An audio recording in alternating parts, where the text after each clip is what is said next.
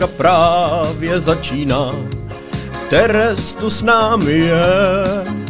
A do široka se usmívá, je tu linka. Já, já, ding dong, My love for you is growing wide and long. A je to tady, dobře. Tak uh, Teres, to bylo moje vyznání v podobě písně uh, z filmu Eurovision, který je na Netflixu podle mě top jedna v České republice. A, je to a na vtipný. Islandu především. A nepochybně, ano. Husavík. No, tak to je úvod do naší velmi ambiciozní úvod, nutno říct, do naší ambiciozní linky. Ano, vítejte u 40 pátého dílu, jestli jsme si to spočítali dobře. Já doufám. To je otázka, pokud ne, tak 46. Tak nebo 3. Dosaďte libovolné číslo, řekněme. tak, vítejte u něj. Dnes, jak už jste pochopili z názvu, tady z toho, co jsme naznačovali, se budeme bavit o ambicích, o tom, jestli jsou přirozeně součástí našeho života, proč někteří, někteří, někteří mají proč ambice, někteří dobře, ně, nemají ambicí vyšlovovat správně. ne, ne, proč někteří, někteří lidé nemají vlastně vůbec žádné ambice, jestli to to správně nebo ne a co za tím vším stojí. Tak to tady budeme dnes rozebírat. Ano. Tak, Teres, jak, ještě jedna nutná věc na začátek.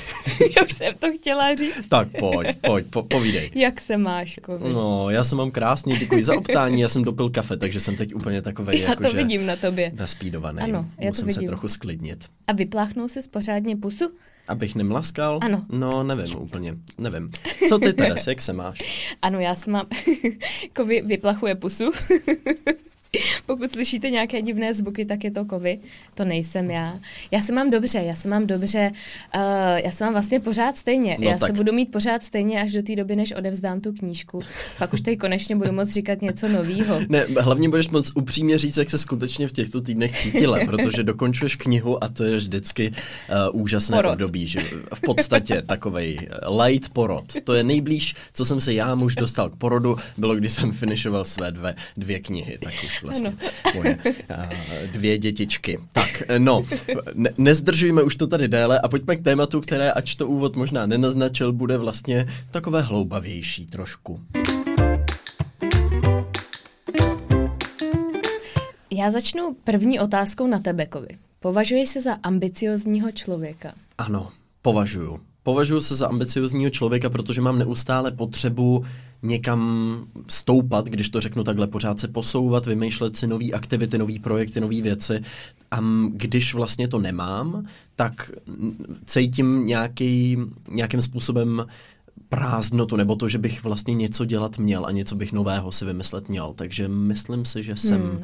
ambiciozní. Já si totiž pamatuju v epizodě uh, Superstar, jak si zpíval. Starnet. Ano. Ne žádný Superstar. jak jsem tančil v epizodě Starnet. tak tam si tenkrát mě říkal, že mm-hmm. jsi jim řekl, že vlastně nejseš ambiciozní natolik, že by si chtěl vyhrát tu mm. soutěž.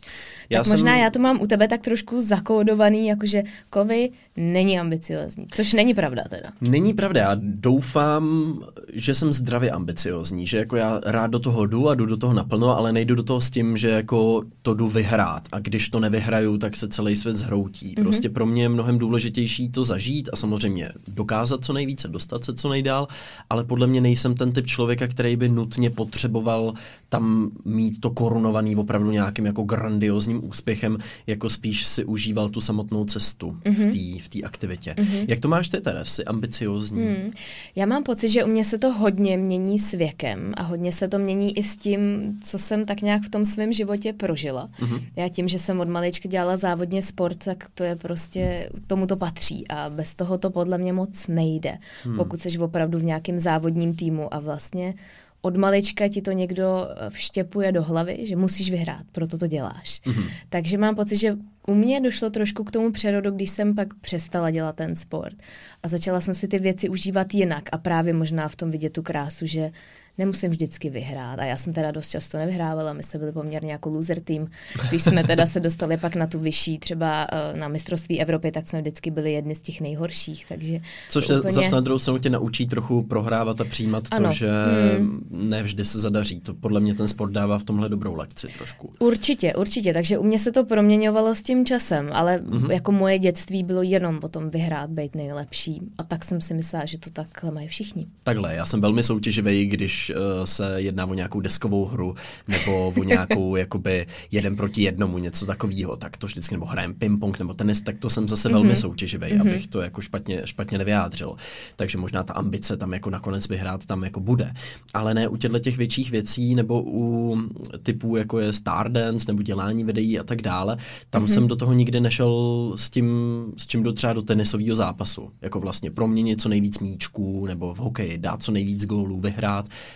tak to úplně se mi nepřeneslo teďka už do toho dospělého života. To, co jsem vlastně aplikoval hodně ve sportech, tak třeba právě v tom životě mimo sport tolik neaplikuju. Mm. Já myslím, že na začátek ještě bychom si mohli ujasnit, co ta ambice sama o sobě jako pojem znamená a jak se třeba liší od aspirace, protože mám pocit, a já sám jsem to mnohokrát zaměňoval, nebyl jsem super jistý.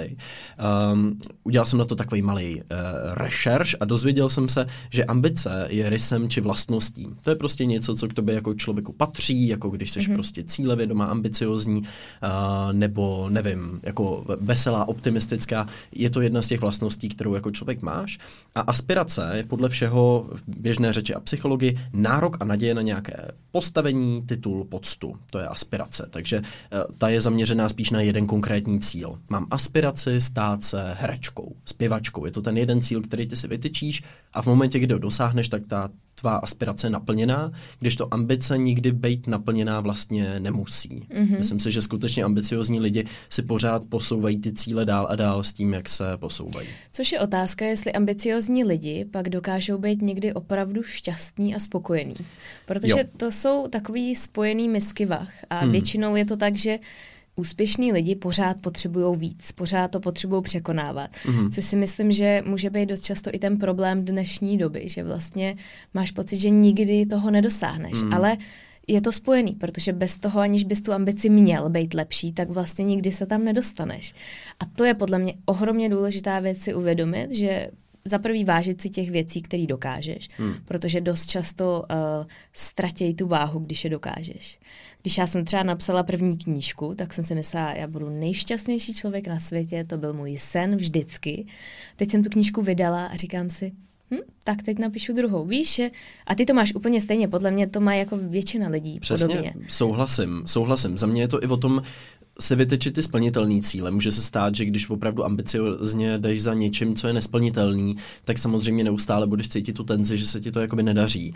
Takže možná ambiciozní člověk může být šťastný, ale v průběhu času. Jo? Že jednou splníš tenhle cíl, hmm. potom se blížíš k nějakému cíli a asi jde i o to, co od toho očekáváš. No. Když si prostě stanovíš něco jako nedosažitelného, tak buď ti to trvá hrozně dlouho se k tomu dostat, je to náročný, anebo se k tomu nikdy dostat nemusíš. Takže já spíš mám pocit, že já si stanovuju ty cíle cíle, které jsou jakoby dosažitelné. Přesně napsat knížku. Vím, že abych napsal knížku, reálně musím zasednout, psát, napíšu tu knížku. Cíl bude splněný a v ten moment je samozřejmě čas jít dál. Já už jsem, jak přesně říkáš, trochu vyrost z toho, že jsem měl pocit, že budu mít nějaký cíl, který ho když dosáhnu, tak, tak budu navěky šťasten. Ano, tak to jsem pochopil, že takhle teda to nefunguje, bohužel. Hmm.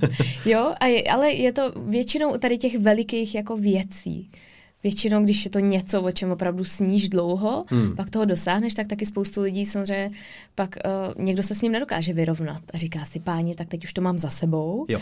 a nepřišel ten pocit kýžený. A to je to, na co já jsem se snažila celou dobu možná přijít i v té první knížce, že vlastně ty můžeš být šťastný úplně kdekoliv a v jakýkoliv situaci a hmm. nemusí to být prostě navázaný k nějakému životnímu bodu, který buď splníš nebo ne. A pokud se ti to povede, pokud nad tím jako vyzraješ, tak vlastně máš naprosto pohodový život. Může to souviset i s tím, že ty se tak zaměříš na nějaký vytečený cíl a jdeš jenom za ním, že úplně zapomeneš na všechno kolem. Takže v momentě, kdy ho splníš, tak vlastně ti zmizí to všechno, za čím hmm. se jako směřovala a najednou se ocitáš v úplném prázdnu, kde vlastně nic kromě toho cíle neexistuje a jelikož ten cíl je splněný, tak se potom může často stávat, že najednou cítíš takovou tu poci- ten pocit toho, že vlastně a co teď? Hmm. Co dál? Což se dost často stává uh, lidem, kteří podnikají, hmm. pak třeba prodají firmu. Hmm. Tam to je, je přesně obrovský, ta splněná aspirace, ano, to je pravda. Tam je obrovský procento lidí, kteří když vyexitují firmu, když hmm. ji prostě prodají, dostanou spoustu peněz, tak najednou a co?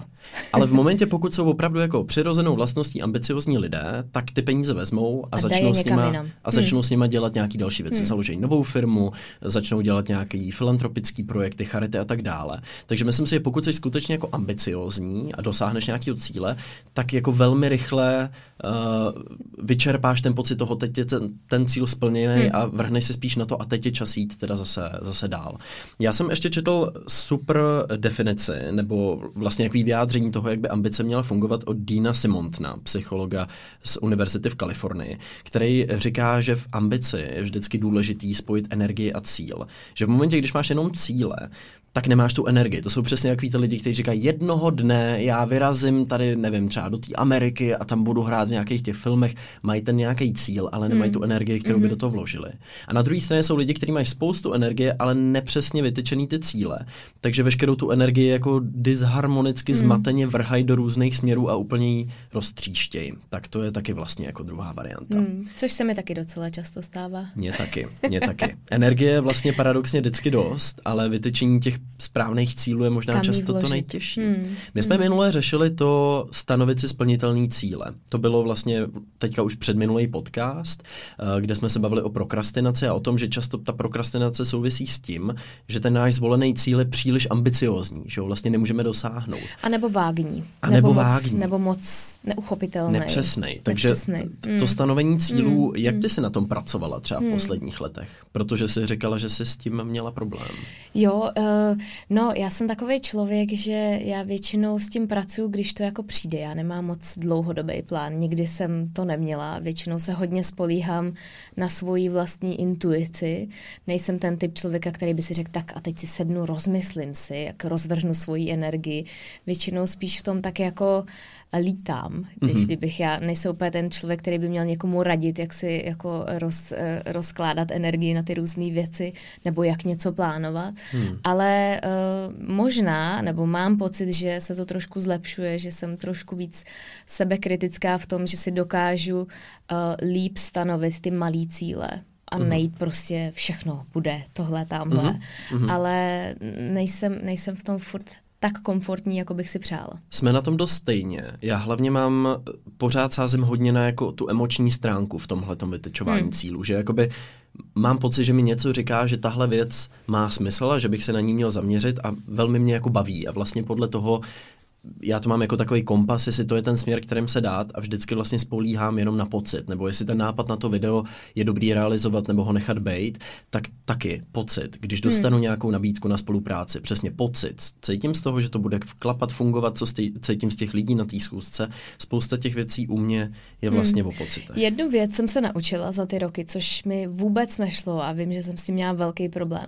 A to je uh, to práci nebo věci, které mě samotný nejdou, dokázat je pojmenovat, kterými nejdou mm-hmm. a dokázat je předelegovat na další lidi. A s tím jsem měla velký problém, když jsem i vedla Elite Bloggers, protože jsem si myslela, že vždycky uh, to třeba udělám rychleji nebo líp, nebo to nebudu muset někoho učit a tak. Mm-hmm. Tak to je jedna z věcí, kterou jsem se za poslední dva, tři roky opravdu naučila.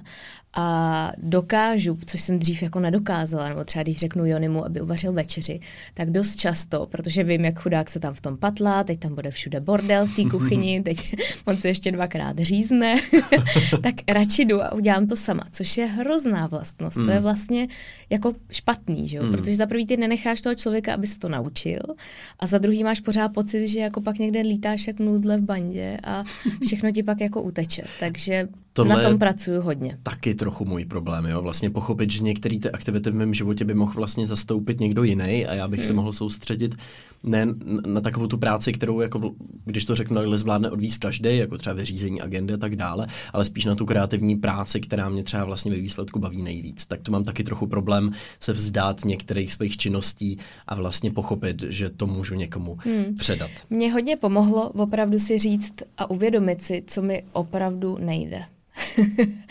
a třeba, co ti opravdu nejde? Co mi opravdu nejde? No tak třeba uh, dokázat si rozstřídit e-mailovou schránku, mít přehled o tom, který e-maily jsou zodpovězený, který ne, vytyčit si na to správný čas. Já hmm. mám naprosto uh, fádní představy o času Jo. Naprosto, jako úplně mimo. To jsme na tom stejně. Já vždycky říkám, tak to mě to video bude trvat třeba hodinu, dvě, dostříhat a stříhám třeba šest hodin ano. ještě. A to mně se stává velmi často. Takže jo. to je jedna z věcí opravdu dokázat si říct, v čem já jsem dobrá a v čem mm-hmm. jsou dobrý jiní lidi a jsou mnohonásobně lepší než mm. já.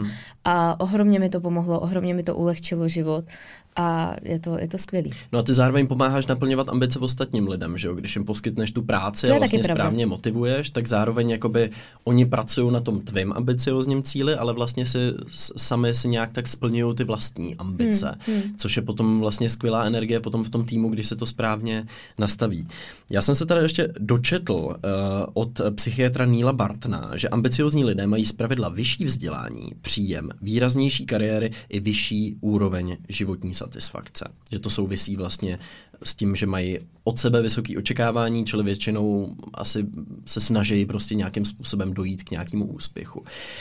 Um, teď pojďme se možná zamyslet nad tím, proč je člověk jako, jako lidská bytost ambiciózní vlastně. Hmm. Že já jsem se dočetl, že se to samozřejmě objevuje v přírodě, že třeba ty vlčí alfa samci, uh, že uh, se páří častěji, že chodí delší vzdálenosti, že žijí déle vlastně i díky tomu. A pak jsou ti samci, kteří nejsou alfa, kteří prostě se páří tak jednou, dvakrát, prostě hezky klídeček, jsou pořád někde u toho, u té smečky a dožijou se vlastně třeba mnohem nižšího věku. Že vlastně tohle to se vyskytuje i v té přírodě, že jsou nějaký zvířata, který ať už jako to mají opravdu ve vínku nějakým genetickým, anebo z nějakého jiného důvodu, jsou vlastně jakoby ambicioznější, výraznější než ty jiný. Je to hmm. furt ten princip té smečky a je to asi pořád i u těch lidí, tak je to opravdu genetický, je to něco, co ovlivní výchova.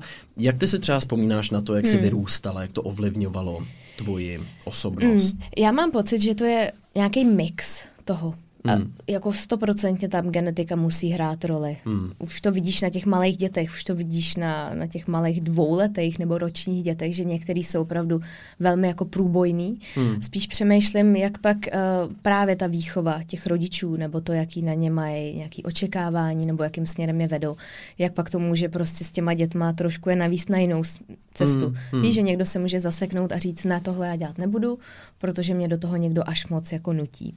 U nás doma to bylo vždycky, asi to bylo daný tím, že jsem dělala ten sport poměrně na vysoký úrovni, kde, jak jsem říkala, to bylo naprosto běžná záležitost. Prostě bez toho, já jsem nebyla nikde v Sokole, kde jsem dělala kotrmelce, jenom mm. jako pro radost. A mm. nikdy jsem to tak nevnímala, že pro mě to byla naprosto normální věc. A to se samozřejmě přelejvalo všude, ať už na hodiny houslí, na hodiny klavíru, ve škole, prostě všude. Hmm. Ale pro mě to bylo normální, pro mě to nebylo nic, co by mě trýznilo a musím říct, že jsem možná měla štěstí, protože mě ty věci šly docela samy. Já jsem nemusela je mít vydřený. Prostě hmm. mě někdo někam posadil, řekl tohle zahraj a mě to nedělalo jako problém. Takže si myslím, že u mě to byla ta kombinace toho, že jsem měla to štěstí, že to šlo jako jednoduše. Mm-hmm. Ale dokážu si představit, že kdyby tam bylo nějaký dítě, k tomu, komu by to nešlo jednoduše, mm. že může mít jako naprosto šílený a spackaný život z toho. To je pak těžký, že asi každý máme, pokud se bavíme o těch talentech přirozených, samozřejmě eh, říká to téměř každý, kdo je mm. profesionál v něčem, že ty se narodí s talentem, ale samozřejmě ho musíš pilovat a pracovat na něm a, a dát tomu spoustu práce, abys vlastně ten svůj potenciál naplnila a naplno využila. Takže pokud opravdu nějaký rodič se natchne že jo, pro nějaký sport a tam to dítě dá, teď ono vlastně a ambici tam nemá, nemá tam potenciál, nemá na to talent, vlastně mu to vůbec nejde, nebaví ho to, ale ten rodič pořád na tom trvá, tak to vlastně tomu dítěti může třeba znechutit, hmm. těžko říct. No. Ale Vlastně já si vzpomínám, že ta výchova v tom určitě hraje roli. Já taky jsem vyrůstal jako dítě ve sportovních kolektivech, ať už individuální sport, tenis nebo skupinový sport, hokej, potom florbal. Takže jsem se vlastně učil um, ať už nějakou individuální cestu za třeba hmm. vítězstvím v zápase a co musím dělat a jak pracovat s emocemi a tak dále. To tě naučí hodně ten tenis, si myslím tak právě ten hokej a florbal zase ta týmová snaha, to, ten týmový duch, to, že tam prostě seš součástí nějakého celku, že tam je pět lidí na tom hřišti, že to není jenom o tobě, že musíš rozdávat nahrávky, přemýšlet o tom, kdo kde bude a tak dále. Já myslím, že ten sport jakoby ti může dát v tomhle směru docela dost. Určitě, musí tě naučit, tam je spoustu jako skvělých faktorů a a vždycky, když se bavíme o tom, co Vilí třeba budu dělat za sport, tak určitě v tom hraje velkou roli, aby ten sport byl týmový. Mm-hmm. Samozřejmě každý sport má něco do sebe, ale My oba s Jonem se dělali týmový sporty, týmovou gymnastiku, my jsme začínali tou solitérní, nebo prostě sportovní, kde jsi sám za sebe. Hmm. A mě to nikdy nebavilo prostě být sama za sebe. Pro mě hmm. to byla obrovská zodpovědnost a všechno bylo jenom hmm. na mě. Hmm. Mnohem víc mě bavilo být v tom týmu. Ale ten sport je úžasná věc, jako pro všechno. To je prostě jo. skvělý základ a já jsem nesmírně vděčná, že naši měli tu možnost mě dát na sport, hmm. že mě k tomu vedli. Ale dost často, a čím jsem starší, přemýšlím nad tím, jak to moje dětství bylo poměrně drsný. Hmm. Ale já jsem si to neuvědomovala, protože pro mě to bylo normální. Prostě hmm. já jsem neznala nic jiného. Ale myslím si, že naši musí mít poměrně dobrý odhad, aby řekli, hele, jí to jako nezlomí, mm-hmm. jí to naopak jako posílí. Jo, ale nemyslím si, že ale... třeba pro moji ségru by to zase taková jako pohádka nebyla, protože jo. Segra moje má neuvěřitelnou jako píly a vůli hmm. a tam má spoustu věcí vydřených. Jo. My se vlastně spoustu věcí dělali společně, ale ona to má neskutečně vydřený, hmm. což já nemám. A mě, když pak něco nešlo, tak jsem se u toho strašně vstekala, protože jsem to neznala že? a najednou mi to nešlo. Hmm. Takže ambice jsou jako skvělá věc, ale myslím si, že je to opravdu kombinace jako toho genetického, co ti prostě vloží do toho vínku, plus prostě nějaká ta životní jako cesta, co se ti naskytne. Jasně. Člověk se pak už může realizovat sám, ale vlastně je zajímavé, že každý z nás má nějaký potenciál, má na něco talent, někdo ho nemusí objevit, někdo ho objeví brzo, někdo o něm ví, ale vlastně ho nechává tak jako bejt a vlastně ho nějak ne- nerealizuje, jak se často říká, s ním plítvá. Když jsme se bavili o tom, o té výchově, o, to, o tom, co máš v genech, Dva příklady, jo. Dítě, který vyroste na ulici opravdu jako velmi třeba chudým rodičům, který fakt žijou od hmm. výplaty k výplatě, versus dítě, který se narodí do rodiny, třeba řeknu aristokratů s tou stříbrnou lžičkou v puse prostě a všechno má jako v největším komfortu. Nejde říct, že by to dítě z ulice, nebo to dítě, který se narodí těmhle aristokratům, že by to automaticky něco znamenalo, že dítě na ulici bude automaticky více motivovaný, více ambiciozní, aby něco dokázalo. Podle mě to je vždycky o tom, co ty si z toho jako jedinec odneseš. Jo? Že na jednu stranu hmm. vyrůstat v nějaký třeba neúplný rodině nebo v opravdu třeba, nevím, projít si pastěákem a tak dále, tak buď tě to může nakopnout, že si řekneš tak a já sice jsem to měl takhle, ale já fakt něco chci dokázat, anebo naopak řekneš, no jo, tak já to hold takhle mám, prostě mě to není souzený, tak hold celý život budu mít jako velkou tragédii. Hmm. Myslím si, že to samozřejmě jako občas ten život připraví takový rány, že vlastně vůbec nechápeš, co se děje a opravdu ti to, ti to neulehčí, ale když potom vidíš příběhy některých těch lidí, z jakých podmínek vyšli, co prožili, jaký strašný jako traumata a stejně dokázali jít za tím svým cílem, je to pro mě vždycky jako vlastně hrozně obdivuhodný. Je to vlastně neuvěřitelný, Má, máš pravdu a znám spoustu lidí z obou skupin, jak jsi jmenoval a mám pocit, že uh, lidi, kteří se spíš narodí do těch bohatších rodin, tak právě mají spíš takovou tendenci tím trošku jako ne, prostě toho jako nevyužít možná toho potenciálu, protože mají možná pocit, že nemusí, že se budou mít dobře, hmm. ale nedá se to prostě individuálně říct, určitě, určitě, nebo Je to možný, jako někdo může třeba peníze svých rodičů vzít a vše, všechny vlastně jako rozházet a někdo je může vzít a vybudovat z nich něco mnohem jako většího, těžko říct. To je taky pravda. Mají dru... možná jiné možnosti, mají třeba lepší vzdělání, hmm. můžou se dostat dál, jo. můžou je rodiče poslat na různý jazykový kurzy, dát jim prostě ten základ, ten start do toho života mnohem jako větší, jo. ale Nedá se to říct, určitě ne. Bavíme se o startovní čáře, což je hrozně zajímavý. Obzvlášť, když si vezmeme v potaz, v jaký kultuře my žijeme. Když si vezme, že se narodíš v Indii, kde mají jasně daný kastovní systém, přičemž ty se narodíš do nějaký nízký kasty a víš, a je to prostě tak, že nikdy v životě nedosáhneš tam, kam dosáhnou ty lidi z těch vyšších kast. A to si myslím je hrozně důležité si uvědomit, že my opravdu žijeme ve společnosti, která ačkoliv nemá tu startovní čáru, žádná ji nemá jako na stejném, na, na, na stejném místě, tak ty, když se opravdu rozhodne, že chceš něco dokázat, tak ta společnost naše, jak je postavená, ti to umožňuje. To je pravda. A umožňuje ti to, podporuje tě to už od raného dětství, už od školky od školy, pokud prostě někdo je významně talentovaný, tak všichni tě tak jako pošoupnou, hmm. ten by měl jít na výběrovou školu, ten by měl jít na Gimpl hmm. a mnohonásobně víc, než je tomu právě třeba ve Skandinávii, kde, kde se tady od toho drží zpátky.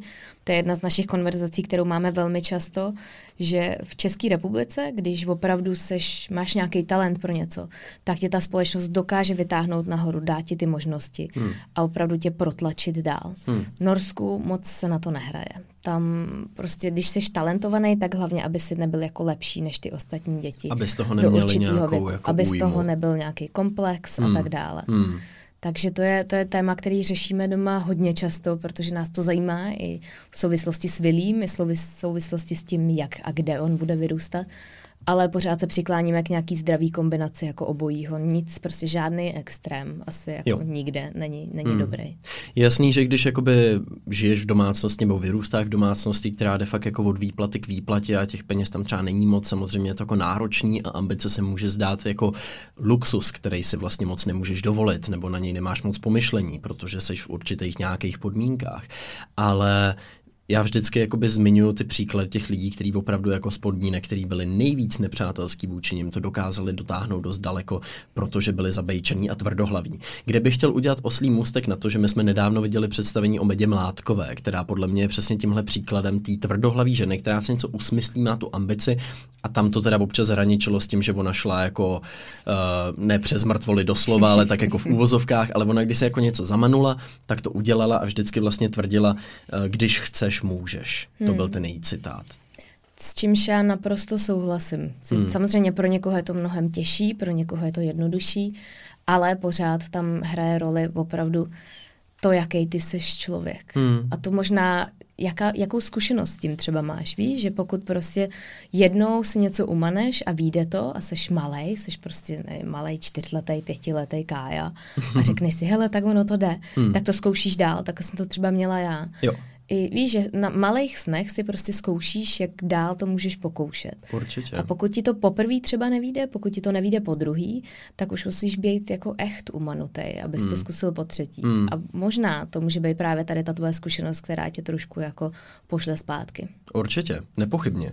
Pak další věc, jsou nějaký jakoby limity té ambice, že samozřejmě na všechno lze aplikovat, všeho moc škodí, ale když se vezmeme, uh, tak ambiciozní a cílevědomí byli i třeba v historii diktátoři, že jo, prostě si umanuli, že třeba vys Adolf Hitler, hele, všichni židi prostě pryč, a, a já, já, já si to myslím a já vám všem teď řeknu proč. A on vlastně že, zmanipuloval perfektně ty davy a vlastně pomohl vytvořit tu strašnou mašinérii, která pak dělala tyhle věci. Byl to velmi ambiciozní člověk, ale bez nějakých morálních limitů, takže přesně pak i nějaký ten limit té ambice je důležitý. Já si vzpomínám, když jsem chodil na tenis a tam vždycky byly takový ty děti, kteří byli neuvěřitelně ambiciozní, jakože a když nevyhrávali, tak prostě byly slzy nebo byly hysterický záchvaty v steku, jakože ne a už nikdy to nebudu hrát a, a hrůza. A to mě vždycky přišlo jako tragicky komický, jakože vlastně tahle ambice, která jako když se nevyplní, tak se všechno zboří a některý lidi takhle jsou celý život. Potom. Ano, já jsem ti vyprávila, jak ta jedna známá influencerka v Norsku nevyhrála Stardance. Ano. A jak tam naštvaně odešla z přímého přenosu. Nazdar, ale, do pryč. ale opravdu, a ona je tím opravdu proslavená. Jo. A je, ona prostě takovýhle scény dělá. Ona hmm. má italský kořen, má italskou rodinu, tak ta samozřejmě taky celá byla naprdnutá, takže ano, někoho se to drží. Italská rodina začala demolovat tam prostě studio televizní, hmm. protože jo? dítě nevyhrálo. tak samozřejmě s určitým věkem se s tím dokáže někdo naučit pracovat a dokáže si vyhodnotit, kde může vyhrát, kde ne. Já vlastně vůbec nechápu, co ona tím chtěla demonstrovat tam. Prostě už je to nezměnitelný výsledek. A, přesně tak, možná je to jenom nějaká její poza, kterou chtěla jako dostat, nebo jí to opravdu tak jako roz, rozdurdilo, že prostě řekla, ne, já jdu pryč, těžko říct. Možná, možná. Těžko říct. Hmm. Ještě mě napadá jedna věc, to je takový to dávání za příklad toho druhého sourozence. Když máš dvě děti a teď, teď vlastně to ani nemusíš třeba dávat úplně jako vědomě za příklad, ale ten mladší sourozenec vidí toho staršího a taky záleží, jestli si řekne tak a já chci být jako on, nebo já chci být lepší, anebo no jo, on je tak dobrý, já nikdy nebudu takovej. Hmm. Je to taky zajímavé, jak v těch rodinách vždycky jsou takový ty jako, jak, jak jsou ty maminky pišní potom na to, na to dítě a pak je tam třeba, no to je taková černá ovce té rodiny. To, tohle musí je hrozně těžký, je. Hmm. nad tím jako dost často uvažuju a říkám si, že co když my jednou budeme mít druhý dítě, který třeba bude mnohem pomalejší, než byl Willy. Hmm. Ale myslím si, že prostě pokud ty to dítě miluješ, tak je si to úplně šumák. Hmm. Stejně tak jako já jsem si celý život myslela, že já budu přesně ta ambiciozní matka, která prostě ve čtyřech letech požene Willýho na gymnastiku a jestli tam neudělá dvojný salto, tak prostě bude konec světa. A vůbec to tak nemám. Prostě vůbec to tak nemám. Naopak chci, aby prostě on byl šťastný. Hmm. A je mi to jedno, jestli bude malovat, nebo asi nebudu jako šťastná, když bude sedět doma na gauči a koukat na televizi. Hmm. Ale není to to, čeho jsem se jako obávala, že se mi stane. Ale znám spoustu lidí a v té gymnastice je to velmi časté, je, že mají třeba rodiče trenéry. Jo. A mají tam právě třeba dvě holky nebo dva kluky hmm. a to je pak blbý. Na hokej je to samý. To, to musí být hrozně náročný, ale i pro ty rodiče, jak to hmm. vybalancovat. Hmm. Protože tam je to jasně daný. Jeden je prostě dobrý, druhý ne. A pak mi přijde jako nejlepší řešení prostě toho druhého najít ten jeho talent, protože každý máme na něco talent. Přesně tak. Každý mu něco jde. A to prostě. jsou přesně pak ty děti, který máš vždycky blízko k umění, jaké hmm. kultuře, ale a pak je tam není ten, špatně, prostě. ten rodič, který se rozhodne, ale já chci, aby dělal prostě MMA nebo něco takového, a tak ho tam dá, teď to dítě nešťastný. Tam to bylo i v seriálu Koruna, kde tam chudák nebohý princ Charles. No to byla. Pokud oh, neznáte příběh ano. jeho dětství, tak jeho, jeho zapsali na takovou strašlivou školu někde ve Skotsku, Ve myslím to Skotsku, bylo, ano. kde prostě tam byla přesně taková ta jako tvrdá výchova a on, měl, on byl taková ta citlivá duše, takže tam hrozně jako trpěl. No. Není to pro každýho hod. No, Někomu to ale- může hrozně mm, vyhovovat na druhou Ale, stranu. no, ale těch příkladů opravdu těch velmi ambiciozních rodičů je v tom sportu strašně moc. To jo, to jo. A já si říkám, kdo na to opravdu má to srdce, prostě když vidíš to ubohý dítě. My jsme tam opravdu měli ale i rodiče, kteří tam ty holky jako mlátili, fyzicky je trestali, opravdu tak, že ty holky měly modřiny.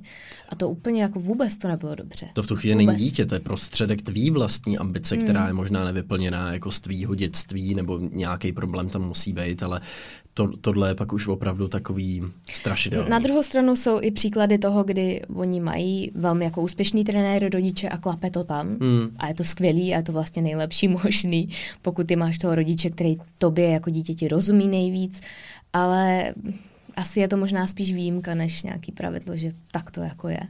No a dostáváme se i k tomu, že někteří lidé ambice nemají. Nebo ne, že by neměli ambice, možná nějaký mají, ale nejsou třeba přirozeně tak moc ambiciozní. Takže nemají velký cíle, jsou spokojení s málem. Je to nutně špatně? Je to dobře? Co si o tom myslíš? Což už jsme naklepli v tom minulém díle, nebo mm-hmm. předminulém díle, což uh, vlastně já mám pocit, že v dnešní přemotivované době, nebo mám pocit, že se to mění, velmi se to mění. Hmm. Že před třema, čtyřma, možná pěti lety, kdyby někdo řekl, hele, můj cíl je prostě žít spokojeně a dělat řezbáře, tak prostě tenkrát, jako když někdo šel třeba, opravdu si vybral nějaký takovýhle povolání, který zrovna Hmm. nebylo in, že to možná úplně neměl takový velký jako úspěch. Jestli proč nejdeš na vysokou školu, ježišmarja, Proč nestuduješ Gimpl? No, Ale jasně. myslím si, že se k tomu vracíme, Mhm. protože si velmi dobře uvědomujeme, že co k životu potřebujeme je vlastně to, že my jsme vnitřně jako spokojení. A myslím si, že je to vlastně obrovský životní úspěch, když si to uvědomíš. Hmm. A málo lidí si to jako nechá, víš, si to tak jako dovolí uvědomit si. Hmm. A sama bych si to přála někdy si říct, hele, tak teď je to vlastně fajn žít někde na chaloupce nebo prostě v malém jako v malém domečku, být tam spokojený. Teď vlastně co je víc, jako, mm. když máš dobré jídlo, máš kolem sebe do, dobrý lidi, děláš, co tě baví, nemusíš být v tom ultimátním stresu, který dost často je spojený právě s tím, když se snažíš něco dokázat vysoko, tak je to prostě, to jsou jako spojený misky vach. No. To bylo v uh, časopisu Time, kde jsem četl jeden z mnoha článků o ambici a tam právě byla uh, jedna žena, která pomáhala v Americe uh, u voleb prezidentů, pomáhala těm kandidátům vlastně se dostávat na ty nejvyšší příčky, takže vlastně žena, která se pohybovala ve velmi vysokých politických kruzích, velmi ambiciozních, velmi jako uh, těžkým, náročným prostředí. No a přestěhovala se na farmu a vychovává děti a říká, že to je to, co jí v tuhle chvíli naplňuje, že možná se tam jako vrátí, ale v tuhle chvíli nachází největší náplň životní v tom, hmm. že vychovává rodinu a že je s tou rodinou a že je nejšťastnější. Ale dřív, že jí přesně stejně naplňovalo prostě dostat do bílého domu třeba toho kandidáta, pro kterýho pracovala. Já mám pocit, že je to mm, ohromně ovlivněný tím, v jakým ty si prostředí. Prostě, nevím, třeba u nás na střední nám prostě pořád lili do hlavy, tak vy budete studovat ty dobrý prostě vysoké školy a jinak to nejde. Hmm. A ty to máš tak zafixovaný, prostě slyšíš to čtyři roky, máš pocit, že kdyby si nešel na vysokou, tak jsi největší prostě propadák celý třídy. Hmm. Mám pocit, že ta skupinová, prostě ten, ten skupinový vliv, a to je to stejný v té široké rodině, pokud ty jsi jediný člověk, který třeba nestuduje vysokou školu a jinak všichni ostatní studovali, tak seš ta černá ovce. To hmm. zvláštní, ale mám pocit, že ta doba se mění, hodně se mění. Určitě. A že dostávají slovo právě ty lidi, který který dokážou žít ten obyčejný život. Jediný, co mě na tom štve, je to, že mám pocit, že velmi často dostávají um, vlastně ten prostor takový ty lidi, který něco dokážou, dokážou nějaký obrovský věci, úplně vyhořejí, úplně se zdevastujou, hmm. fyzicky, psychicky a pak si koupí nějakou farmu a začnou tam pěstovat rajčata. A to jsou ty lidi, kterým se tady jako veřejně aplauduje, hmm. kterým prostě si říká, hmm. tak, on na to přišel. Přitom si myslím, že by se mělo naopak jako dát prostor i těm lidem, kteří se pro to rozhodnou od začátku, který nemusí projít hmm. tady tou obrovskou prostě šílenou štrekou a něco jako dokázat a prodat filmu, firmu za 100 milionů. Jako představa, že vyhoření je to, k čemu bychom všichni měli směřovat, je absolutně šílená a, a děsivá, protože to, to, to, je, to je strašná situace. To je jako ztratíš úplně životní smysl, hledáš se hrozně dlouho, může to v tobě zanechat fakt jako dramatický následky takováhle situace, takže určitě lepší, když to prochází nějakou přirozenou evolucí, že zjistíš, že se pracovně, že jsi splnila všechny ty své aspirace po pracovní stránce, hmm. který jsi měla a teď najednou máš novou aspiraci a to třeba přesně stát se mámou, opravit tady nějaký prostě nevím, nějaký statek nebo jít žít prostě na vesnici a, a tvořit tam nějakou komunitu s těma lidma v tom okolí. To, že je někdo ambiciozní, ještě neznamená, že musí nutně budovat impérium nebo prodávat prostě startupy a, a být hrozně vidět a dělat všechno možný. Hmm. Ambiciozní člověk může třeba vytvořit komunitu v několika vesnicích někde na českém venkově a, a pořádat tam nějaký prostě jako kulturní události a bohatě ho bude naplňovat to, že tam ty místní budou chodit a bude se jim to líbit. Že jo? To tam je... je podle mě ještě jeden veliký rozdíl a to je, když jsi člověk, který je ambiciozní a potřebuje to někomu dokáz- dokázat. Mm-hmm, potřebuje mm-hmm. to dokazovat, potřebuje něco opravdu velkého stavět. Mm-hmm a, a pořád potřebuje někoho, aby mu říkal, ty jsi skvělej, ty jsi tady v žebříčku, ve Forbesu, ty jsi tam, promiň, jsem se tě nechtěla Já jsem tam, jsem tam, ale uh, nebylo to něco, že bych jim to prosím, dejte mě tam, jinak, jinak nebudu existovat, ale je to a, tak. A pak jsou ty lidi, kteří mají ambice, ale nepotřebují nikomu dost, dokazovat. Přesně hmm. jak to říkáš, jsou v nějaký, žijou v nějaký komunitě, pomáhají sousedům a nepotřebují, aby prostě, ale mají ten krásný a dobrý pocit z toho, že žijou dobrý život. A jsou mno, možná mnohem šťastnější Přesně než tyhle tak. lidi, kteří mm. jsou na těchto těch titulních stranách a tak dále. Mm. O tom vůbec žádná. Jakože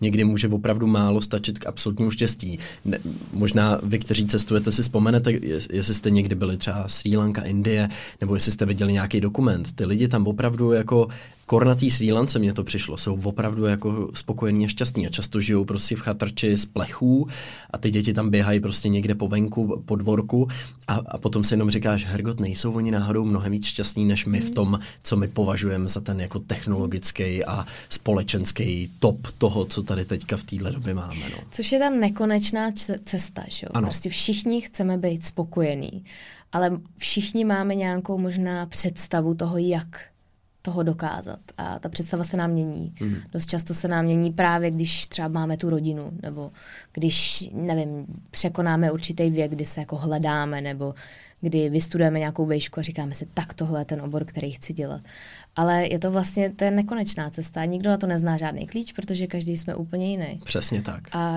je to jenom o tom najít to, co nás naplňuje. Nás třeba naplňuje tady nahrává podcast. Ano, to nás že? naplňuje velmi. Jsme tady našli naše životní štěstí. ale byla to jedna z aspirací, prostě udělat si společný podcast, zjistit, jestli to funguje a pokud vy to právě v tuhle chvíli posloucháte, tak je to důkaz toho, že to funguje. Hmm. A jelikož jsme oba ambiciozní, tak nepochybně nejen kolem linky, ale i v našich dalších životních krocích bude spousta dalších nových cílů, za kterými budeme směřovat. No tak já myslím, že k ambicím jsme nějak tak vystříleli všechno. Nenapadá ti teda ještě něco k tomu? Jenom asi to, že bych si přála, aby ty lidi nebyli eh, přehnaně, eh, aby neměli prostě tak obrovský nároky, protože to po nich za prvý buď někdo požaduje, anebo protože prostě takhle se jako má žít. A to je ten A4 paper, jak říkají norové. Přesně tak. Nenechat se tím úplně, úplně spolknout, nemít pocit, že je jenom jedna cesta, těch cest k nějaký spokojenosti nebo naplnění může být určitě jako mnoho.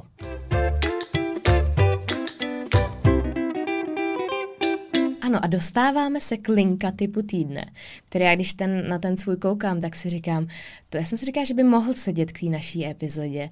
Teď si říkám, že možná s tím naším závěrem.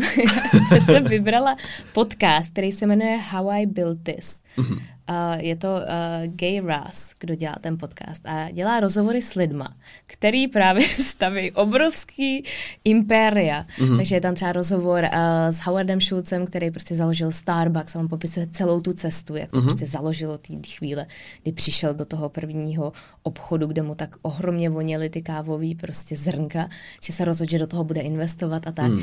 Je to krásné, je to, jsou nádherné epizody, prostě plný různých takových životních příběhů. Jo. A tam na tom fascinuje to, jak vlastně ti lidi všichni mají něco společného a to je to, že se toho vůbec jako nebojí, že neřeší, co kdyby, co se stane, kdyby to nevyšlo. Tak pokud vás to zajímá, pokud máte ambice, máte nějakou aspiraci, tak určitě si to můžete poslechnout. Já si myslím, že abychom to tady úplně jako nezavrhli, nebo aby to tak nevyznělo, tak je určitě samozřejmě obdivuhodný, když se někomu podaří vybudovat něco jako velikýho, nějakou opravdu velkou firmu, zapsat se do dějin já vždycky, jak já k tomu přistupuju, tak já mám hrozně rád tyhle ty rozhovory a většinou si z nich vybírám jenom nějaký věci. Jo? Že já třeba nejsem člověk, který by si vybral nějakého idola a měl pocit, že musí být jako on. Já se mnohem radši inspiruju jakoby jednotlivýma vlastnostma nebo tím, co dokázali právě tihle úspěšní lidé, ale je trochu ošemetný mít ten pocit, že buď se dají nějak imitovat, napodobit, nebo že jsou úplně jako dokonalí v tom, co dělají, nebo že to, že dokázali tohle, to znamená, že jsou šťastní. Často tyhle lidi vůbec šťastní být prostě nemusí. Ale je velmi zajímavý samozřejmě k ním na tu inspiraci chodit, protože kam jinam, než eh, za těmahle lidma, co dokázali tolik. No a já mám tip na knížku o Steve Jobsovi od uh, Waltona Isaaca, protože uh, už, už je nějak trochu jako letitá. Na druhou stranu, pokud víte, kdo byl Steve Jobs a co dělal, tak to byl jeden z těch jako ambiciozních, až téměř bych řekl přehnaně ambiciozních lidí, který opravdu neváhal často jít přes mrtvoly. Což rozhodně není něco, co byste měli následovat ale je na tom vlastně to, co říkám, přesně zajímavý vidět, co on v tom životě dělal, že ho vyhodili z Apple a on šel a založil Pixar Studio prostě a tak dále. On, on neustále měl nějaký nápady, měl nějaký nový cíle, neustále někam směřoval, ale přesně jak říkám, mít jako idola Steva Jobse si nejsem jistý, jak moc moudrá je věc, protože ten člověk byl blázen, byl maniak a pracovat pod ním musela být hmm. absolutní jako hrůza, ale je velmi inspirativní právě tím svým životním příběhem, takže to je malé doporučení ode mě. No, tak no, je teď, jak jsem udělala znova. No, no, je to všechno, co jsme si pro vás tady dneska připravili. My jsme se před epizodou bavili, že Kovy mi uh, jednou vytknul, že začínám tak. Že jsem první epizodu začala slovem tak, tak teď jsem začala no tak. No, no Abych tak, to tak, takže přidáváme další slovíčka a možná třeba ve té epizodě to bude no prostě jakoby, takže tak, tak prostě tak. Ahoj všichni. Moc krát děkujeme, že jste poslouchali. Doufám, že vám ta epizoda něco dala. Pokud ne, tak, tak si eh, se vám jinou. omlouváme. Poslechněte si úplně něco jiného. Třeba top 3 mučící metody můžete zkusit. Tam uh, doufejme inspiraci brát nebudete teda pevně. Mějte se krásně a zase za týden se budeme na vás těšit. Budeme se těšit. Mějte se hezky a ahoj. Linka končí, tak ahoj, mějte se hezky a Teres už tu odchází. No, tak, to stačí. Outro a končíme.